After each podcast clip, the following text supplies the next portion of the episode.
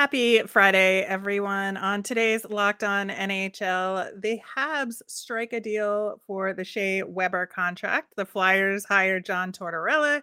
Game two of the Stanley Cup final is upon us, and Gary Bettman talked state of the NHL. All that and more on today's Locked On NHL. Your Locked On NHL, your daily podcast on the National Hockey League. Part of the Locked On Podcast Network. Your team every day.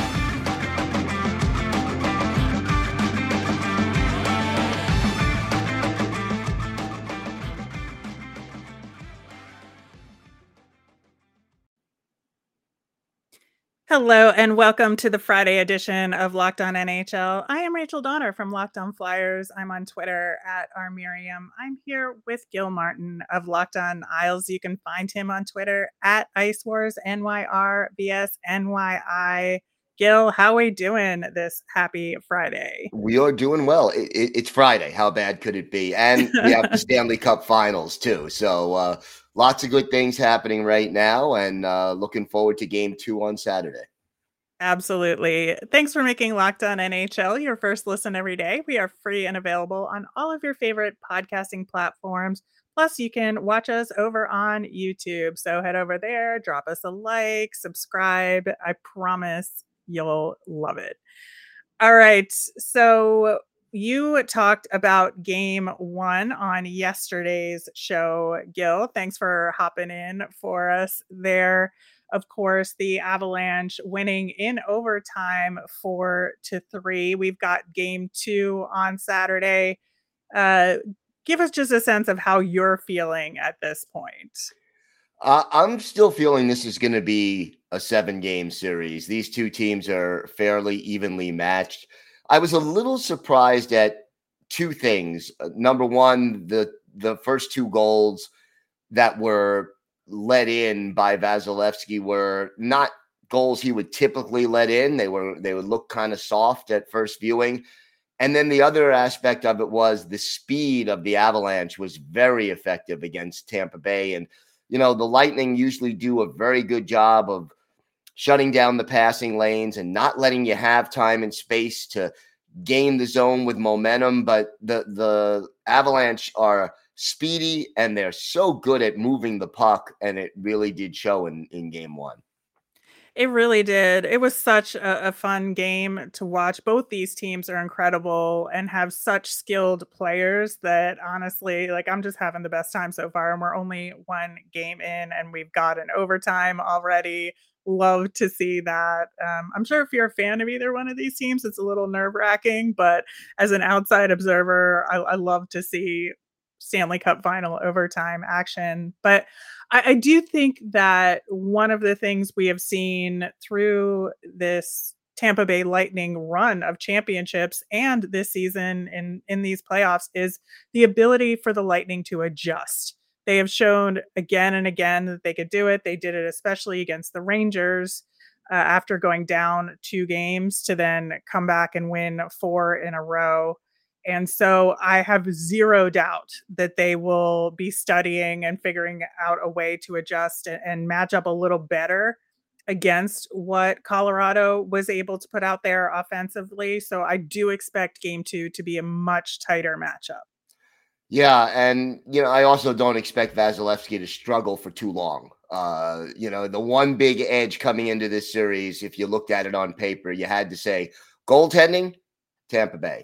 So, uh, not to say anything bad about Darcy Kuemper, and and he played well enough in in game one, got the win, but uh, you know, letting in two soft goals and then losing in overtime, you can't count on that happening too often in this series with Vasilevskiy. Absolutely, yeah, I, I think he'll have learned from those questionable goals. I won't call them soft, but questionable goals. That's fair. That's fair. In game one, and um, he'll be, you know, his positioning will be on it. I think a little bit better in game two. Very excited for that. Again, coming up on Saturday night. Uh, one thing that also happened prior to game one was Gary Bettman's typical state of the NHL that they do right before the Stanley Cup series begins. And we got a little bit of news and what I thought was interesting information out of it uh, he did say that the season next year is going to begin October 11th. We'll get the schedule in early July. Always looking forward to that, where I yeah. get to like mark my calendar and see what games I might want to travel for. Um, always exciting when a fresh calendar comes out with all the hope and possibility in the world, right? Yeah, no, I always look forward to the schedule release and yeah, marking my calendar, figuring out what games I can go to, what what uh, games I have to cover, you know, all, all those little things, which games fall out on birthdays and anniversaries of people that I, you know, create conflicts, all that fun stuff. So, uh, yeah. But more more realistically, just to know that the schedule is out there, that the new season isn't too far off.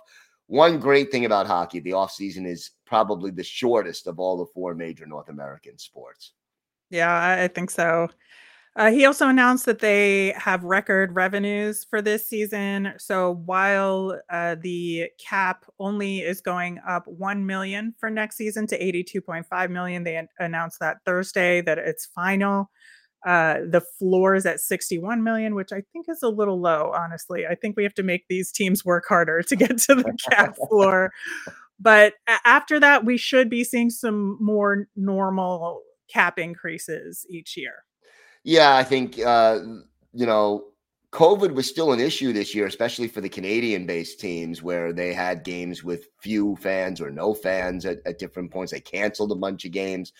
I, I think that uh, if we can continue to have that affect attendance less and less, the cap will go up significantly, uh, steadily at least, uh, as it has been up until now. Yeah, absolutely thought there were a couple other interesting points that Bill Daly made as well. Uh, he did say that they've basically decided they're not going to change anything about the LTIR system, which of course had come up in discussion because of how teams like the Vegas Golden Knights and the Tampa Bay Lightning had utilized it in terms of cap management and superstars coming back for the playoffs and so I think there was some grumbling about it, but ultimately the league, I guess, has decided this is what the system is, and they aren't really loopholes. It's just this system is what it is. you know, I have mixed feelings about it. Uh, not going to dispute that that those were the rules and the rules were followed, but the question to me is, are the rules fair?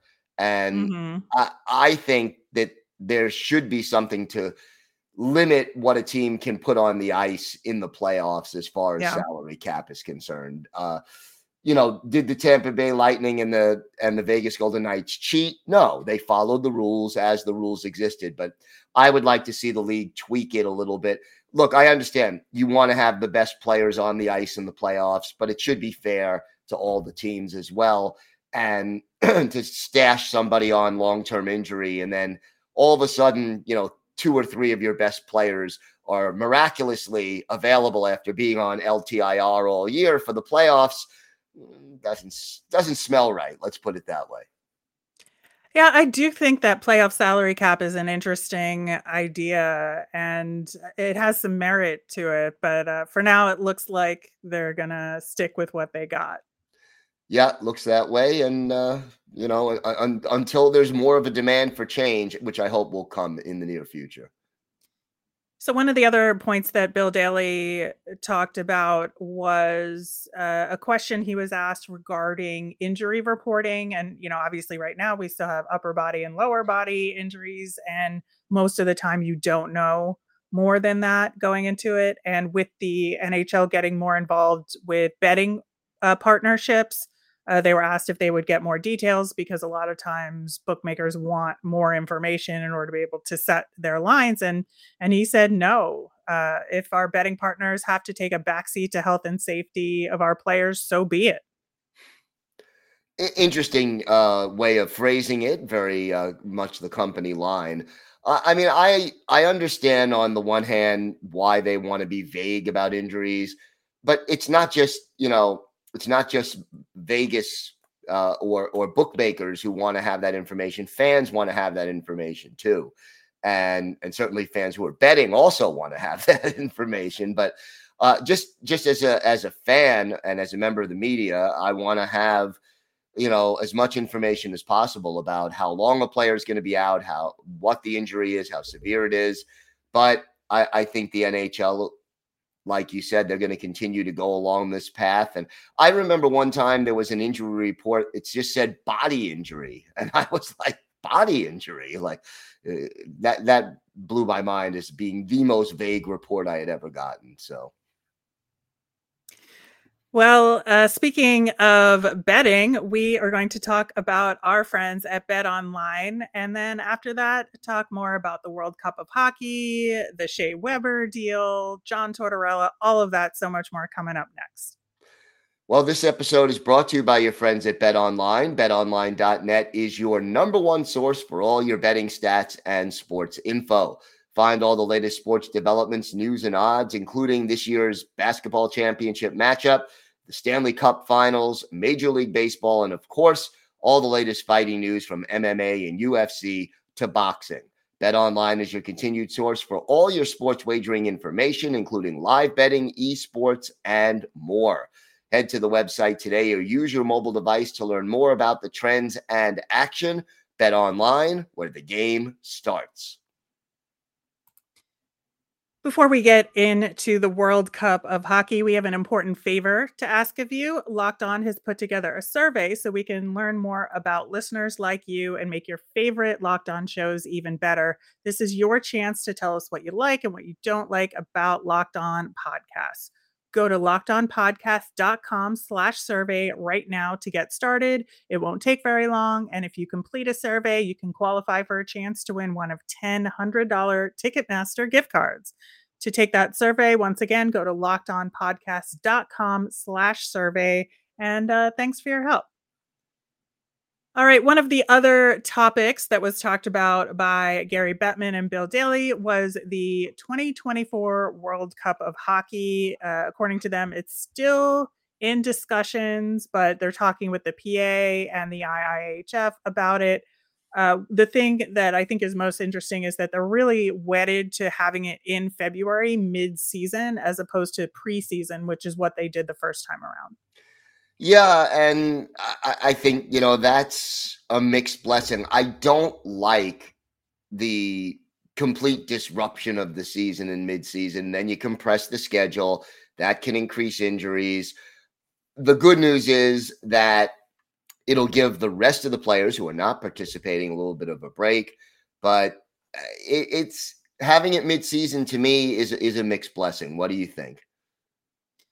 Yeah, I think you know you do have some risk out there with injuries and and the like, and so I can see some hesitation from the PA. I can see some hesitation from teams, but I, I do think it's a fun tournament, oh, and it is a nice break. I think in the middle of the season, um, I went to several of the games the first time around they did it uh, in Toronto, and it was some of the most fun hockey I've seen uh, which says a lot. Um, although I'm very sad that they said they wouldn't do something like Team North America again. Yeah. Because that was like the most fun team I think ever created.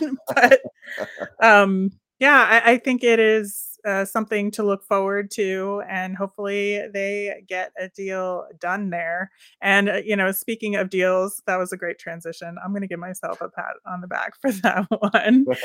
the Montreal Canadiens uh, trade the contract of Shea Weber to the Vegas Golden Knights for Evgeny Dadonov. Uh, of course, we all know what happened with Evgeny Dadonov at the trade deadline, where Vegas had attempted to trade him to the Ducks, but uh, uh, uh, there was a no move clause in his contract uh, with with uh, some 10 teams on it that included Anaheim. But apparently, when Dadonov moved from Ottawa, where the contract was signed, to Vegas, that the information about the no move list did not transfer along with the contract in the paperwork. And so the deal was negated. So Vegas has finally gotten uh, Dadonov out of their books and uh, it's it's an interesting thing because I think that you know it allows the Habs to not have to pay the remainder of Shea Weber's contract because he's never right. going to play again. Um, they they get Dadonov out, which is something that they wanted to do. But the Habs have now sort of helped Vegas with their cap problem. Yeah, yeah, which I'm sure a lot of fans don't appreciate. But uh, I mean, you had to feel for for Dadonov because here here you know you know the team that you're playing for wants to trade you, and then the trade gets voided. So for him, that's a, a restart, and certainly I think he can help the uh, next season. And look, Vegas gets a little, you know, they they end up giving a little cap relief, so it it works overall, and Shea Weber will be stashed on the LTIR, of course. Yep. That is generally how it goes. It'll be interesting to see what the Habs do with Dadonov. Um, he had 43 points in 78 games this past season. So um, whether they use him or they use him as a piece in another deal remains to be seen. But uh, again, should be very interesting to see how that goes. Uh, the other, I think, big news around the NHL the Philadelphia Flyers have officially, officially hired John Tortorella as the new head coach in a four year deal. He's getting paid four million per year. And, you know, as the resident Flyers person in the Locked On NHL family, I definitely have some thoughts on it. Uh, I think that if you look at the Flyers and take what Chuck Fletcher says at face value, that he's doing an aggressive retool, he wants to make this team better in the short term. Uh, I don't know that there's expectations of making a cup run, but better and potentially making the playoffs. I think John Tortorella is a good hire. May not be the best hire, but it's a solid hire um, you know, he's a good coach. You put the personality stuff and the temper tantrums aside, he does get results. He he has a winning record overall. His teams tend to make the playoffs, which is what the Flyers want to do. He's a guy that gets the whole to be greater than the sum of its parts on a very regular basis. And Lord knows the Flyers parts are a little lacking right now. and so I, I do think that if you take Chuck Fletcher at his word, like I said, and this is your goal for this season, John Tortorella is actually a really good hire for this team. Now, if you are of the opinion that the Flyers needed to do a full rebuild, tear it all down, or you believe that Chuck Fletcher is not the right guy to be managing this team and and Chuck Fletcher is a very traditional hockey man He's not going to think outside the box. He's not a very creative thinker in terms of his management style. That is a valid opinion to have, right? If you, I I tend to actually agree that they should have done more of a complete rebuild uh, this starting this off season. I just think everything is a mess, and I'm not sure Chuck Fletcher's the right guy to lead this team. But um, so in that case, I don't think John Tortorella is the right coaching hire. I think you need to get somebody with a little bit more creativity who you can give more time to build up a team from scratch. Maybe you get a younger guy, you get an assistant who wants to get their first NHL head coaching job that you kind of start from scratch with everybody with a lot of the young prospects that are quality that the Flyers have and you kind of build something together. That is a valid approach to the Flyers. Unfortunately, that's not the approach that's happening. And so if you're right. living in the real world of what is happening with the Flyers, I think John Tortorella is a good hire. You know, it, it's an interesting move, and you you you you spelled it out well as far as the short term versus the long term.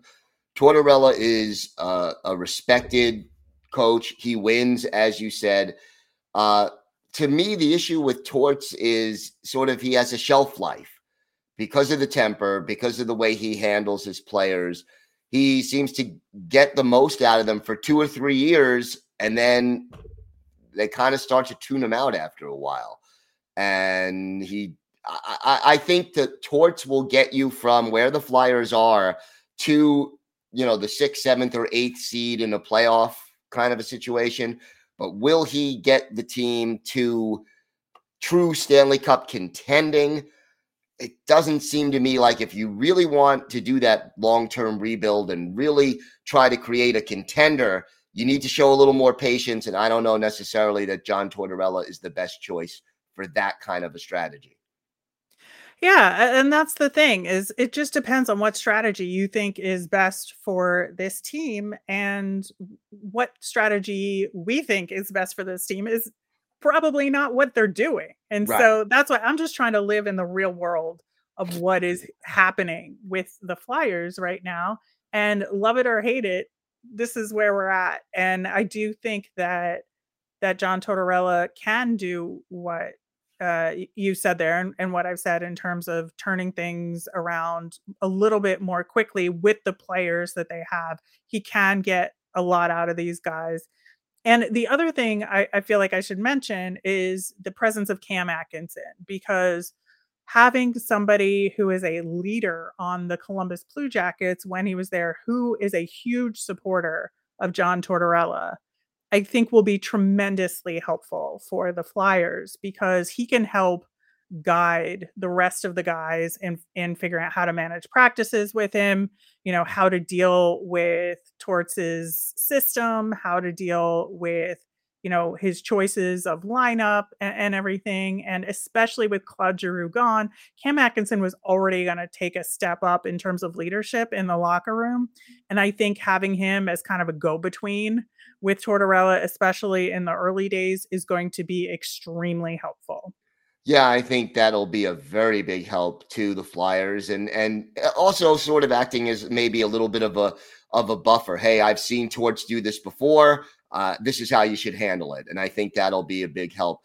As far as you're concerned, when you think of the style of coaching that John Tortorella likes, is there a player or a couple of players on this current Flyers roster who you think will benefit most from that style? Yeah, it's a, a real interesting question because I do think that there are some guys, especially I think sort of the the mid range kind of players, I think that it's very possible that Scott Laughton could take a step up a little bit. I do think that some of the younger defensemen are going to benefit because uh, John Tortorella has a defensively minded system that he puts out there. Um, you know, people talk a lot about him forcing people to block shots all the time. Right. And I, I don't know that he does that as much as he used to but uh, it could be that he goes back to that with a team like the Flyers. But I do think that that's where maybe, and, and I'm not saying it's he's going to be a superstar, but I'm saying Rasmus Ristolainen I think could yeah. benefit tremendously by tweaking his game just a little bit because I think the effort is there. It's just sometimes the skill that's wrong and, and the defensive positioning that's wrong yeah. with Risto. And I really think that John Tortorella could help out in that front. And again, not going to make Risto a superstar by any stretch of the imagination. He has his problems. We all know what they are. But I do think that maybe he could put some a little bit of tweaks in, in his game and make him sort of less of a liability, let's say. And, and how about Carter Hart? I think he would probably benefit as well. Um, yes and no. I don't think Tortorella is like huge into like getting into the weeds with goaltenders. I don't think that's his jam per se but I, I, do think that he shows confidence in his goaltenders most of the time. Mm. And, you know, he does like do the occasional rash uh, goalie pull, uh-huh. but yeah. but that's really more about honestly like it is in most scenarios in terms of motivating the forwards or the defensemen if they're not doing things right he'll he'll yank the goaltender um, and make a big stink about it but um, I, I think that Carter Hart's doing his own thing in a lot of ways, and I doubt they're gonna get in the way of the goalie coaching and and all of that. So I'm I'm not worried. Fair enough. All right, uh, we're going to take a quick break, but there's some news out of Nashville as well we've got to talk about on today's show. So we have some uh, not confirmed but good information out of sportico.com that the Nashville Predators is likely to be sold to former Tennessee Governor Bill Haslam, who is the brother of the Cleveland Browns owner. So, a little cross sport action going on there. Uh, Bill Haslam, former governor of Tennessee, is apparently worth 2.3 billion. Not bad. Not bad. And and they're estimating the sale price of 680 million, which is toward the lower end of NHL clubs. But uh, in 2007, uh, the club was bought for 175 million. So that's a, a nice little profit in uh, you know the, the span of 14, 15 years. Yeah, and I think that's one thing we've been seeing as a trend in sports franchise sales is people who own other sports teams, maybe in different sports, um, so that there's really not necessarily like complete synergy going on there, but people building these sports franchise conglomerates out there as opposed to having, you know, single family owned teams you know, which is something that we saw a lot of in the past. But, you know, for instance, the ownership group that owns uh, the New Jersey Devils also owns the Philadelphia 76ers. And right. so we see we see a lot of that sort of thing going on. And this seems to be part of that trend. Yeah, even some European soccer teams being owned mm-hmm. by some owners in the NFL and some other leagues as well. And you know, I, I, love the fan base in Nashville, and I, I, hope this move benefits them because they are very loud and very enthusiastic at those games.